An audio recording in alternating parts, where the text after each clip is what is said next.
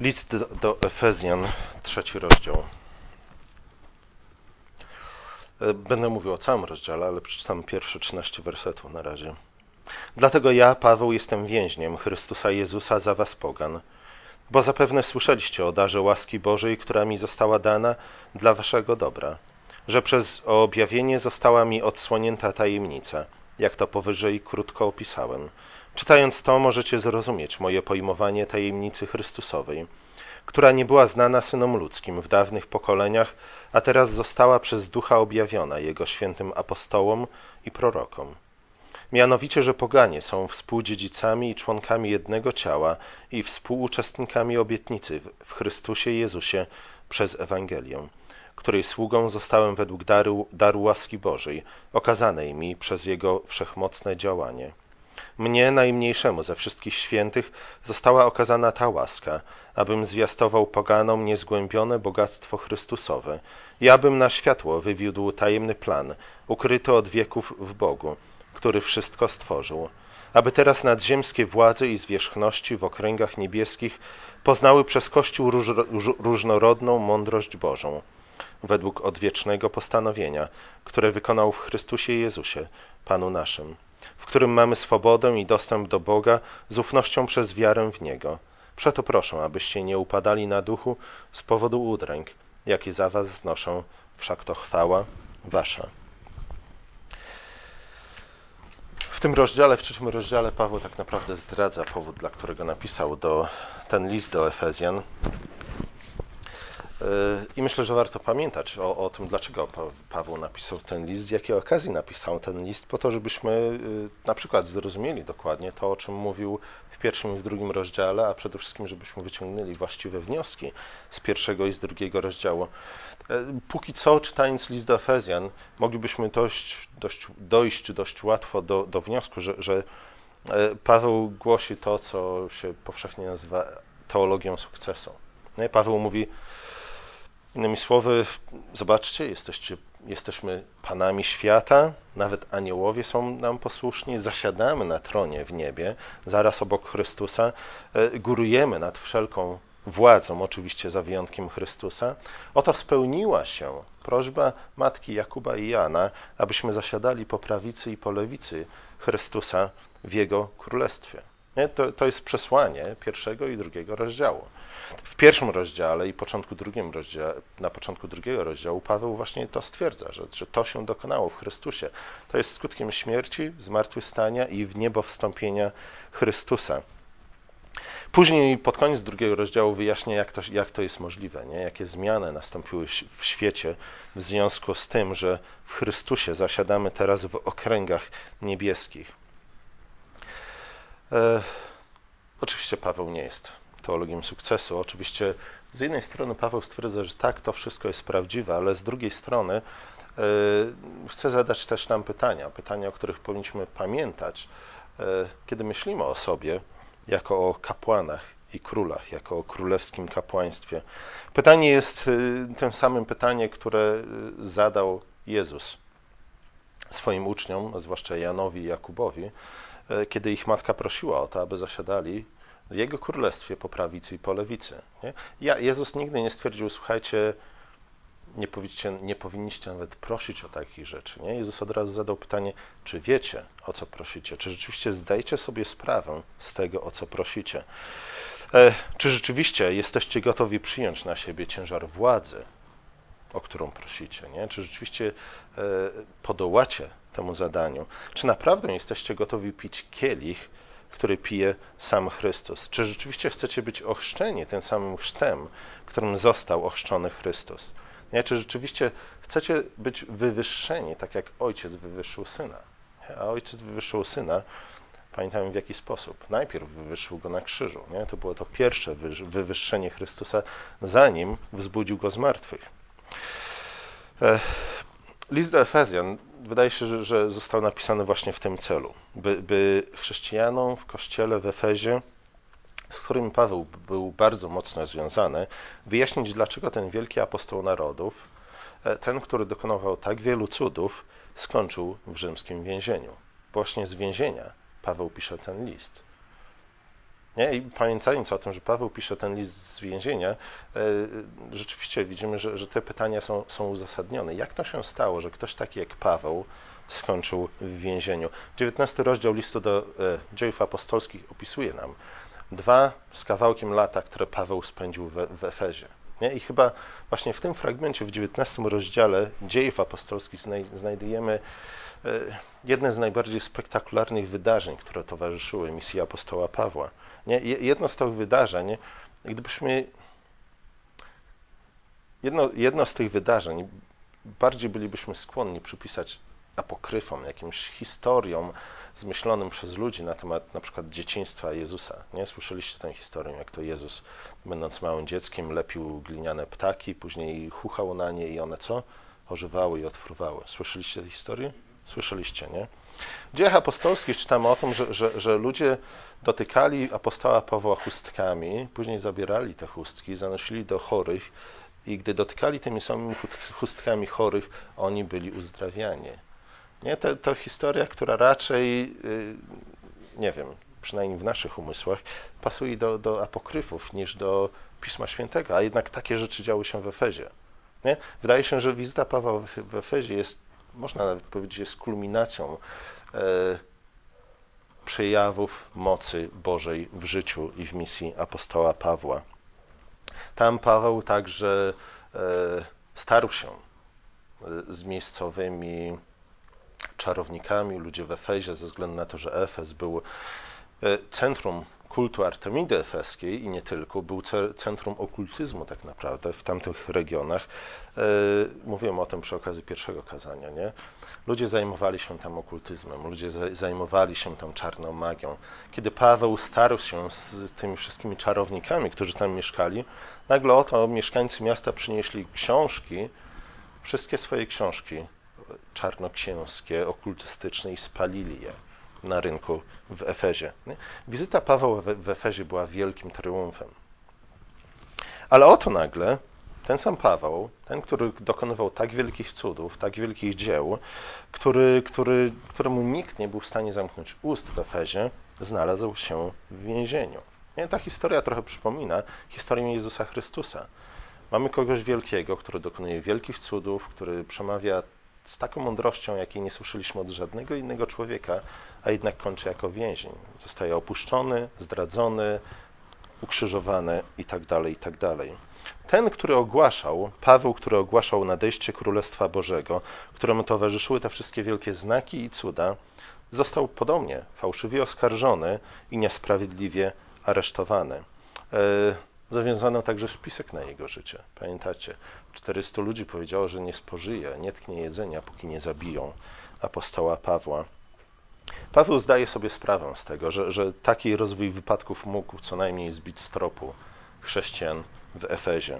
Świadczą o tym słowa z 13 wersetu trzeciego rozdziału listu do Efezjan, gdzie Paweł pisze: Przeto proszę, abyście nie upadali na duchu z powodu niedoli, jaką znoszę ze względu na was, bo to jest chwała wasza. Nie?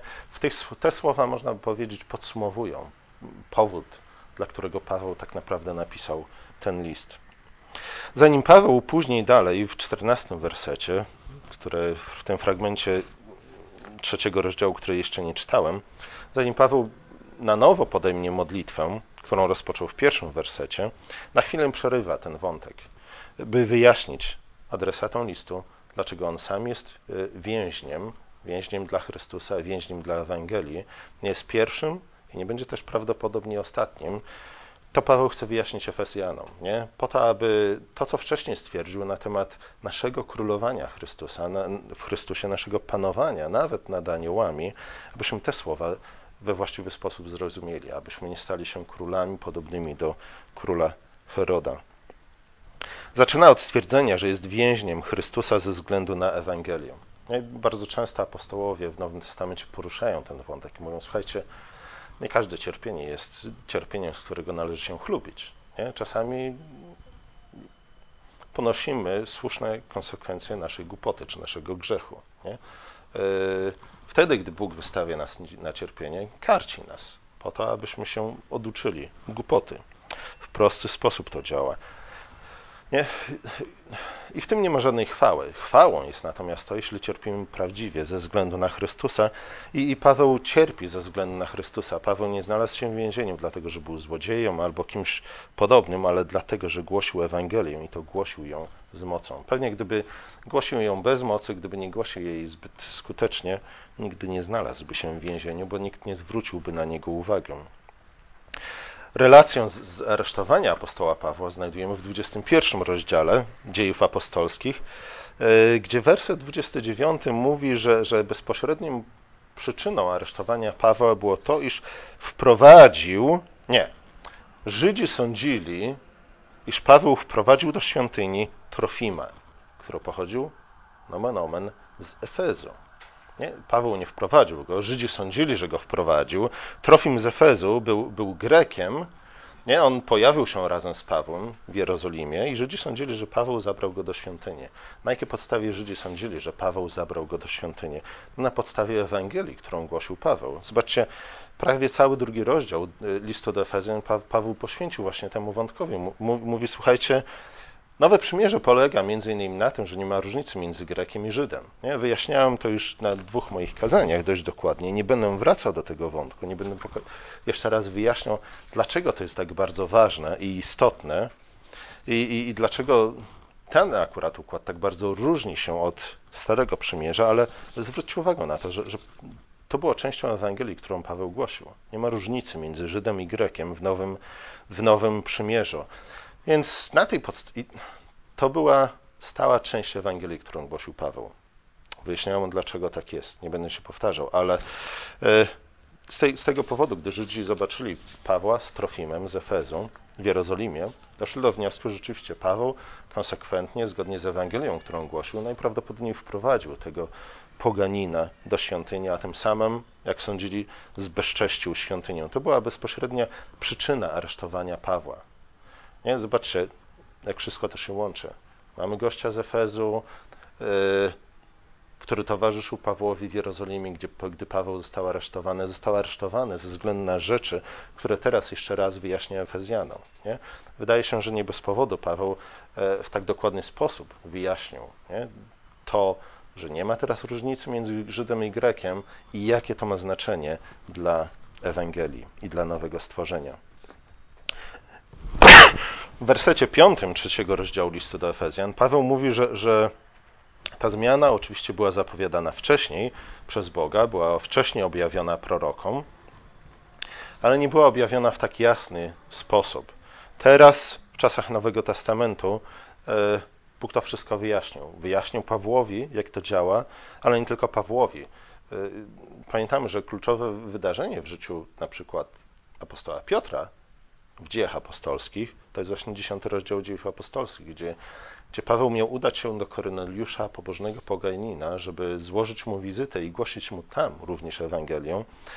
Paweł, Piotr nie chciał tego uczynić ze względu na to, że nie chciał wejść pod dach poganina, nie Żyda i nie chciał z nim spożywać posiłku. Nie? Później Paweł, Piotr otrzymał objawienie. Zobaczcie, te wszystkie momenty, w których Nowy Testament wyjaśnia, iż nie ma różnicy między Żydem i Grekiem w Nowym Testamencie, wskazują na to, jak bardzo ważna jest ta kwestia. W każdym razie, tu w liście do Efezjan e, Paweł wyjaśnił nam, dlaczego to jest takie ważne. Ja też wyjaśniłem dwa razy. W ósmym wersecie Paweł powraca do, do, do, tajemnicy, o której już wcześniej wspominał, która mu została objawiona. To jest ta sama obie, obietnica. Najpierw w Starym Testamencie Bóg, Bóg objawił ją, ale nie w pełni. Teraz w Nowym Testamencie otrzymaliśmy pełnię objawienia, także tajemnica przestaje już być tajemnicą, kiedy została objawiona. Powraca do tej tajemnicy, która mu została objawiona i nazywa ją niezgłębionym bogactwem Chrystusowym o bogactwie Chrystusowym też mówiłem. Chciałem tylko zwrócić uwagę na, na to słowo właśnie, niezgłębione bogactwo Chrystusowe. Bogactwo Chrystusowe, czyli skarby, które otrzymujemy w Chrystusie, które są dostępne dla nas w Chrystusie, są niezgłębione, gdyż nie tylko moc i dary Boże nigdy się nie wyczerpią, ale też sam Bóg jest nieskończony. Więc zawsze i stale będziemy mogli Go poznawać lepiej i lepiej. Zawsze i stale będziemy mogli e, nie tylko poznawać Boga lepiej i lepiej, będziemy mogli Go rozumieć lepiej i lepiej, ale to oznacza, że, że, że wieczność, którą spędzimy z Bogiem, nie będzie, nie będzie niezmiennym trwaniem. Nie? Wieczność, którą spędzimy z Bogiem, będzie nieskończoną nauką, będzie nieskończonym dojrzewaniem, będzie nieskończonym wzrostem dlatego że Bóg jest nieskończony. Dlatego też bogactwa, jakie mamy w Chrystusie, są nieskończone i przewyższają całą resztę, bo Bóg sam w sobie jest nieskończony. E, te niezgłębione, to samo słowo greckie niezgłębione, jest, jest ciekawe ze względu na to, że dość trudno jest je przetłumaczyć na język polski. Dosłownie oznacza coś, czego nie można przejść albo obejść. Nie? niezgłębiona, głęb, niezgłębiona, niezgłębiona rzeka, ale nie, albo niezgłębione morze, to jest coś, czego nie, da ani, nie można ani przejść, ani obejść. Nie? Takie są bogactwa Chrystusa. Nigdy ich nie obejdziemy, nigdy ich nie przejdziemy, nigdy się nie wyczerpią. To z kolei stanowi echo słów z, z drugiego rozdziału, gdzie Paweł pisał o tym, że kiedyś chodziliśmy według modły tego świata, naśladując władcę, który rządzi w powietrzu. Lecz potem Bóg zbawił nas po to, abyśmy chodzili w dobrych uczynkach. Nie? To chodzenie w dobrych uczynkach jest synonimem dla nowego życia, jakie mamy w Chrystusie. Także to chodzenie w Chrystusie, a więc nowe życie w Chrystusie nigdy się nie skończy ze względu na to, że Bóg jest Bogiem nieskończonym. Trójjedyny Bóg jest Bogiem nieskończonym. Zawsze będą nowe bogactwa stojące przed nami, zawsze będzie nowa wiedza, którą będziemy mogli poznać. E, w jednej chwili stwierdzimy z zachwytem, że, że, że nigdy jeszcze coś tak wspaniałego nas nie spotkało. Nie? Po to tylko, żeby za chwilę spotkało nas coś jeszcze lepszego. Tak mniej więcej będzie wyglądać wieczność. Później w wersecie dziesiątym Paweł mówi, że, że to właśnie poprzez Kościół Boży Bóg postanowił nie tylko zjednoczyć ludzkość w Chrystusie, ale także postanowił objawić swoją różnorodną mądrość. Nie? Co to mówi nam o Kościele? Z jednej strony, gdy patrzymy na Kościół, trudno nam uwierzyć w to, że Bóg objawia swoją mądrość poprzez Kościół. Nie? Ze względu na to, że, że Kościół przez większą część swojej historii e, nie wyglądał zbyt dobrze. Nie, ale, ale zobaczcie, znów mamy tutaj do czynienia z zasadą, którą, która pojawiała się już wcześniej w Piśmie Świętym, że Bóg objawia swoją moc przez co? Przez to, co jest słabe, nie? Przez, to, przez, przez to, na co my sami pewnie nigdy nie zwrócilibyśmy uwagi, ze względu na to, że jest to zbyt liche w naszych oczach. Może właśnie dlatego Kościół wygląda tak, jak wygląda, co nie znaczy, że powinniśmy chcieć, żeby tak wyglądał, ale może dlatego Kościół wygląda tak, jak wygląda, że Bóg objawia swoją moc w tym, co słabe, liche i w tym, co, czym my sami często pogardzamy. Niemniej, niemniej jednak to właśnie poprzez Kościół Bóg objawia swoją moc. Nie? Jeśli, jeśli kiedy Bóg objawia swoją moc i swoją mądrość i swoją miłość po, poprzez to, co jest słabe i liche i kiepskie? E, tym bardziej w tym widzimy Bożą moc i Bożą chwałę. Ta mądrość, o, o którą zabiegają w gruncie rzeczy wszystkie pogańskie religii, systemy filozoficzne, mówiłem o tym w pierwszym moim kazaniu z listu do Efezjan, e, ta cała mądrość, nie, o którą zabiegają wszyscy ludzie. Na katedrach, gdzie wykładana jest filozofia, teologia, e, teoria nauki itd., tak itd., tak cała ta mądrość została objawiona w Kościele i poprzez Kościół. Z jednej strony my mamy być objawieniem tej, tej mądrości, ale z drugiej strony Bóg najczęściej, mimo tego, kim my sami jesteśmy, i tak poprzez nas objawia tę mądrość. Często sami nie jesteśmy tego świadomi. Zatem to, co, zatem to my, to my jako Kościół prezentujemy mądrość nad ziemskim władzą i zwierzchnością w okręgach niebieskich. Zobaczcie, że, że tutaj powinniśmy usłyszeć echo słów, które Mojżesz skierował do Izraela przed wejściem do ziemi obiecanej. Tam też Mojżesz powiedział: Słuchajcie, dlaczego Bóg zawarł z nami przymierze? E, no, nie dlatego, że byliście jakimś szczególnym narodem, bo niczym tak naprawdę nie wyróżnialiście się od innych narodów. Gdy mieszkaliście w Egipcie, staliście się dokładnie takimi samymi poganami jak, jak Egipcjanie. E, Bóg zawarł z wami przymierze po to, aby, aby poprzez przymierze, które zawarł z wami, po, po udzielić wam mądrości zawartej w prawie, po to, aby ukazać swoją mądrość i swoją moc i swoją chwałę przed narodami. Paweł stwierdza, że Bóg uczynił to samo z Kościołem. Nie, zostaliśmy wybrani dlatego, żebyśmy byliśmy lepsi od innych ludzi, bystrzejsi od innych ludzi, e, ale po to, żeby w tym, co słabe, objawić swoją mądrość e, wobec nadziemskich władz i zwierzchności w okręgach niebieskich. Co Paweł ma na myśli, gdy mówi o, o nadziemskich władzach? Możemy mieć na myśli co najmniej trzy rzeczy. Po pierwsze, możemy mieć na myśli aniołów. W Starym Testamencie, kiedy Adam i Ewa zostali wygnani z ogrodu, kto pilnował wejścia do ogrodu? Kto pilnował dostępu do drzewa życia i drzewa poznania? Aniołowie, cherubowie z ognistymi, wirującymi mieczami. W Psalmie 8 czytamy, że, że Bóg uczynił człowieka niższym od aniołów.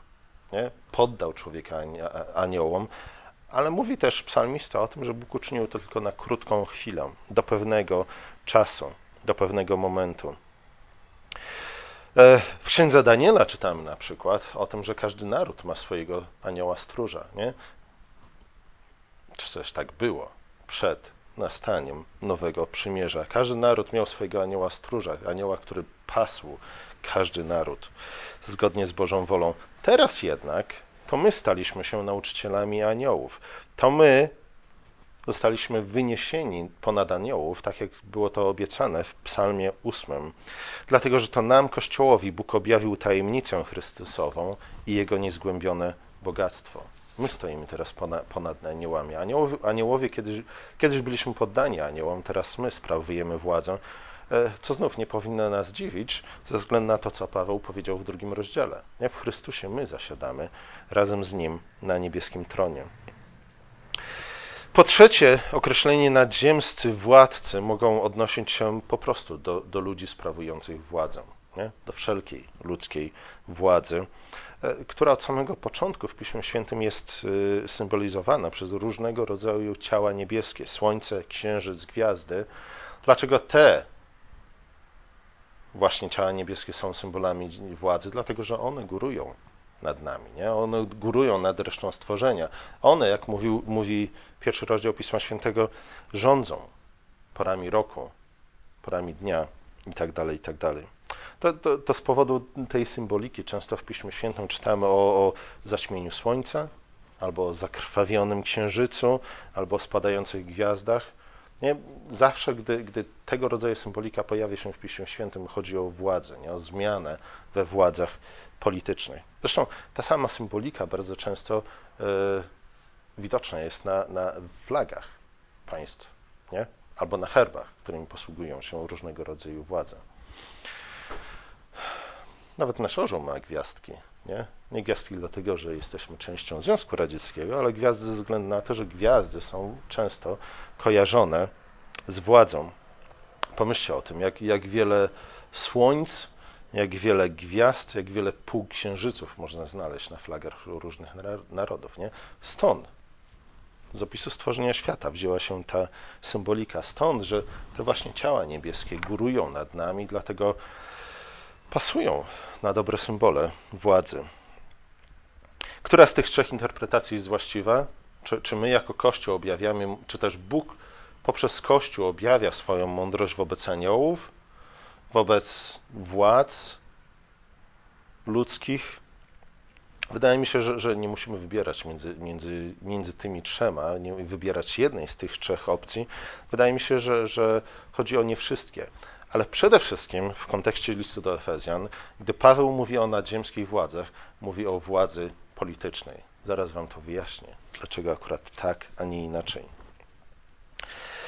E, a to wynika z, z tego, iż właśnie w czternastym wersecie, którego do tej pory nie przeczytałem, Paweł rozpoczyna swoją modlitwę, czy też wraca do swojej modlitwy e, słowami: Dlatego zginam kolana moje przed Ojcem.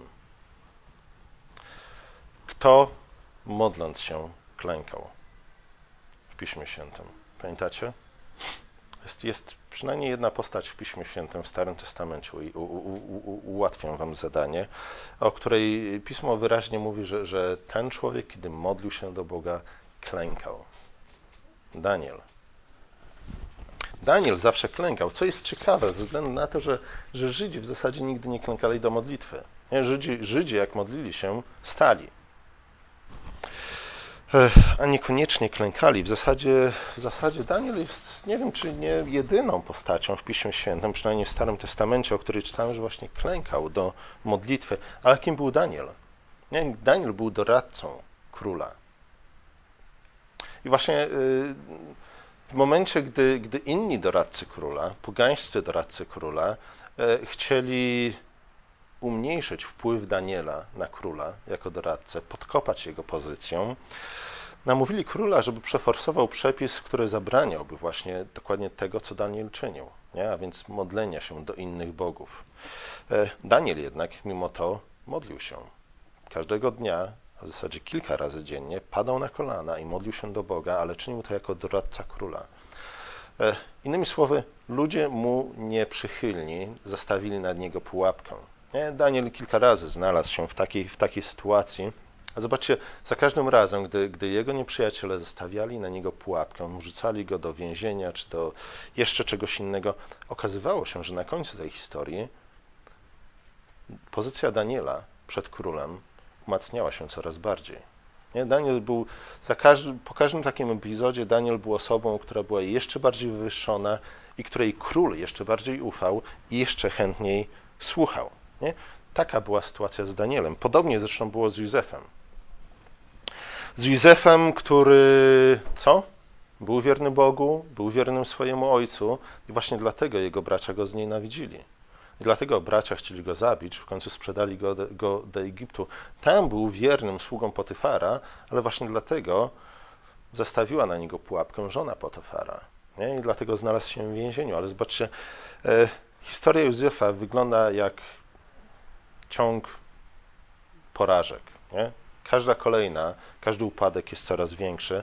Za każdym razem Józef znajduje się w tarapatach, popada w tarapaty ze względu na to, że wiernie służy Bogu i wiernie służy swojemu Panu. I gdyby historia Józefa zakończyła się w więzieniu, gdyby tam umarł w więzieniu, pewnie moglibyśmy wyciągnąć inne wnioski na, na, temat jego życia i na temat tego, czego możemy się od niego nauczyć, ale ze względu na to, że tak nie skończyło się życie Józefa, ale Józef został wezwany przez faraona, stał się drugim po faraonie e, władcą Egiptu, możemy powiedzieć, że słuchajcie, Józef wiernie służył Bogu, Dlatego ludzie zwracali się przeciwko niemu, dlatego spiskowali przeciwko niemu, dlatego znalazł się w więzieniu, ale zobaczcie, że, że właśnie te wszystkie spiski, które, które ludzie knuli przeciwko niemu, Bóg użył ich po to, żeby Józef w końcu trafił do kogo? Na dwór, dwór faraona. Nie tylko po to, żeby tam złożył świadectwo o prawdziwym Bogu przed faraonem, ale także po to, żeby faraon rozpoznał w nim jego mądrość, czy raczej Bożą mądrość i posłuchał jej. I w ten sposób Józef nakarmił cały świat, kiedy nastał głód.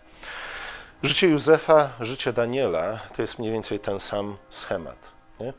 Paweł, wydaje mi się, kiedy mówi o tym, że, że podobnie jak Daniel, nie wymienia tu z Daniela, Daniela z, z imienia, ale osoby, które znają Stary Testament, nie? łatwo mogły wychwycić tę aluzję, Pamiętajmy o tym, że większość chrześcijan w Efezie to byli jednak Żydzi, którzy chodzili do synagogi, znali Stary Testament.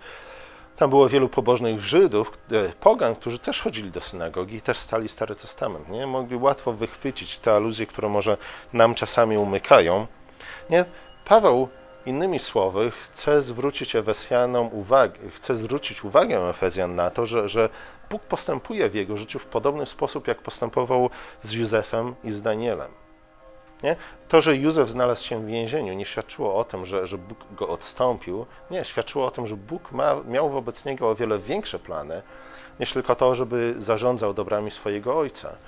To, że Daniel znalazł się w jaskini z lwami, czy jeszcze kilka razy w innym niebezpieczeństwie, nie, znaczyło, nie oznaczało tego, że Bóg odstąpił od niego, ale oznaczało, że Bóg chce go jeszcze bardziej wywyższyć.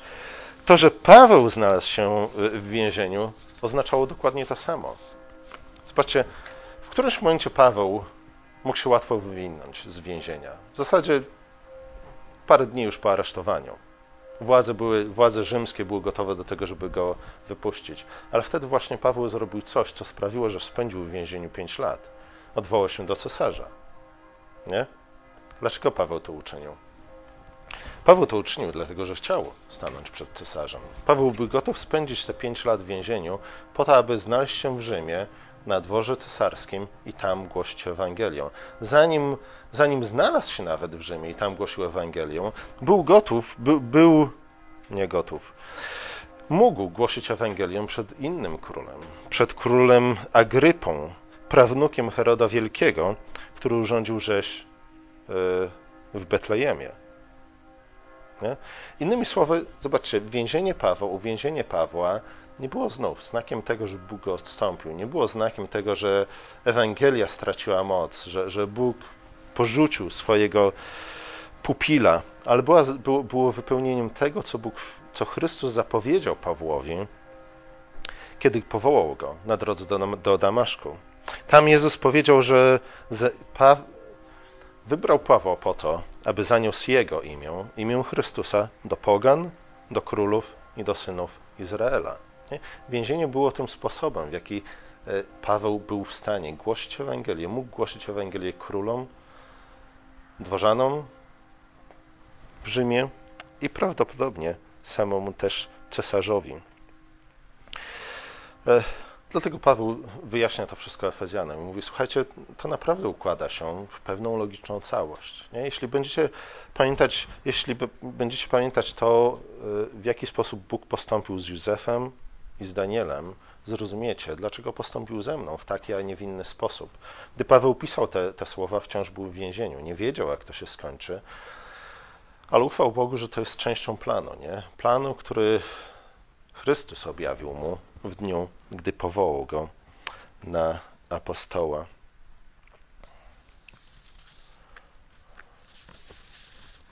Co to znaczy? Nie? Można z tego wyciągnąć wiele wniosków. Można wyciągnąć z tego wniosek taki, że yy, warto jest poznawać nie? sposoby, w jaki Bóg działał w życiu różnych ludzi e, w przeszłości, ze względu na to, że może to nam pomóc zrozumieć, dlaczego działa w naszym życiu w taki, a nie w inny sposób. Ale musimy przede wszystkim pamiętać o, o, o tym, od czego zaczęliśmy dzisiejsze kazanie. Zaczęliśmy od stwierdzenia, że w Chrystusie zasiadamy nie, w niebie na tronach. Jesteśmy nie tylko kapłanami, ale jesteśmy też królami. Zostaliśmy powołani do tego, aby sprawować władzę. Nie?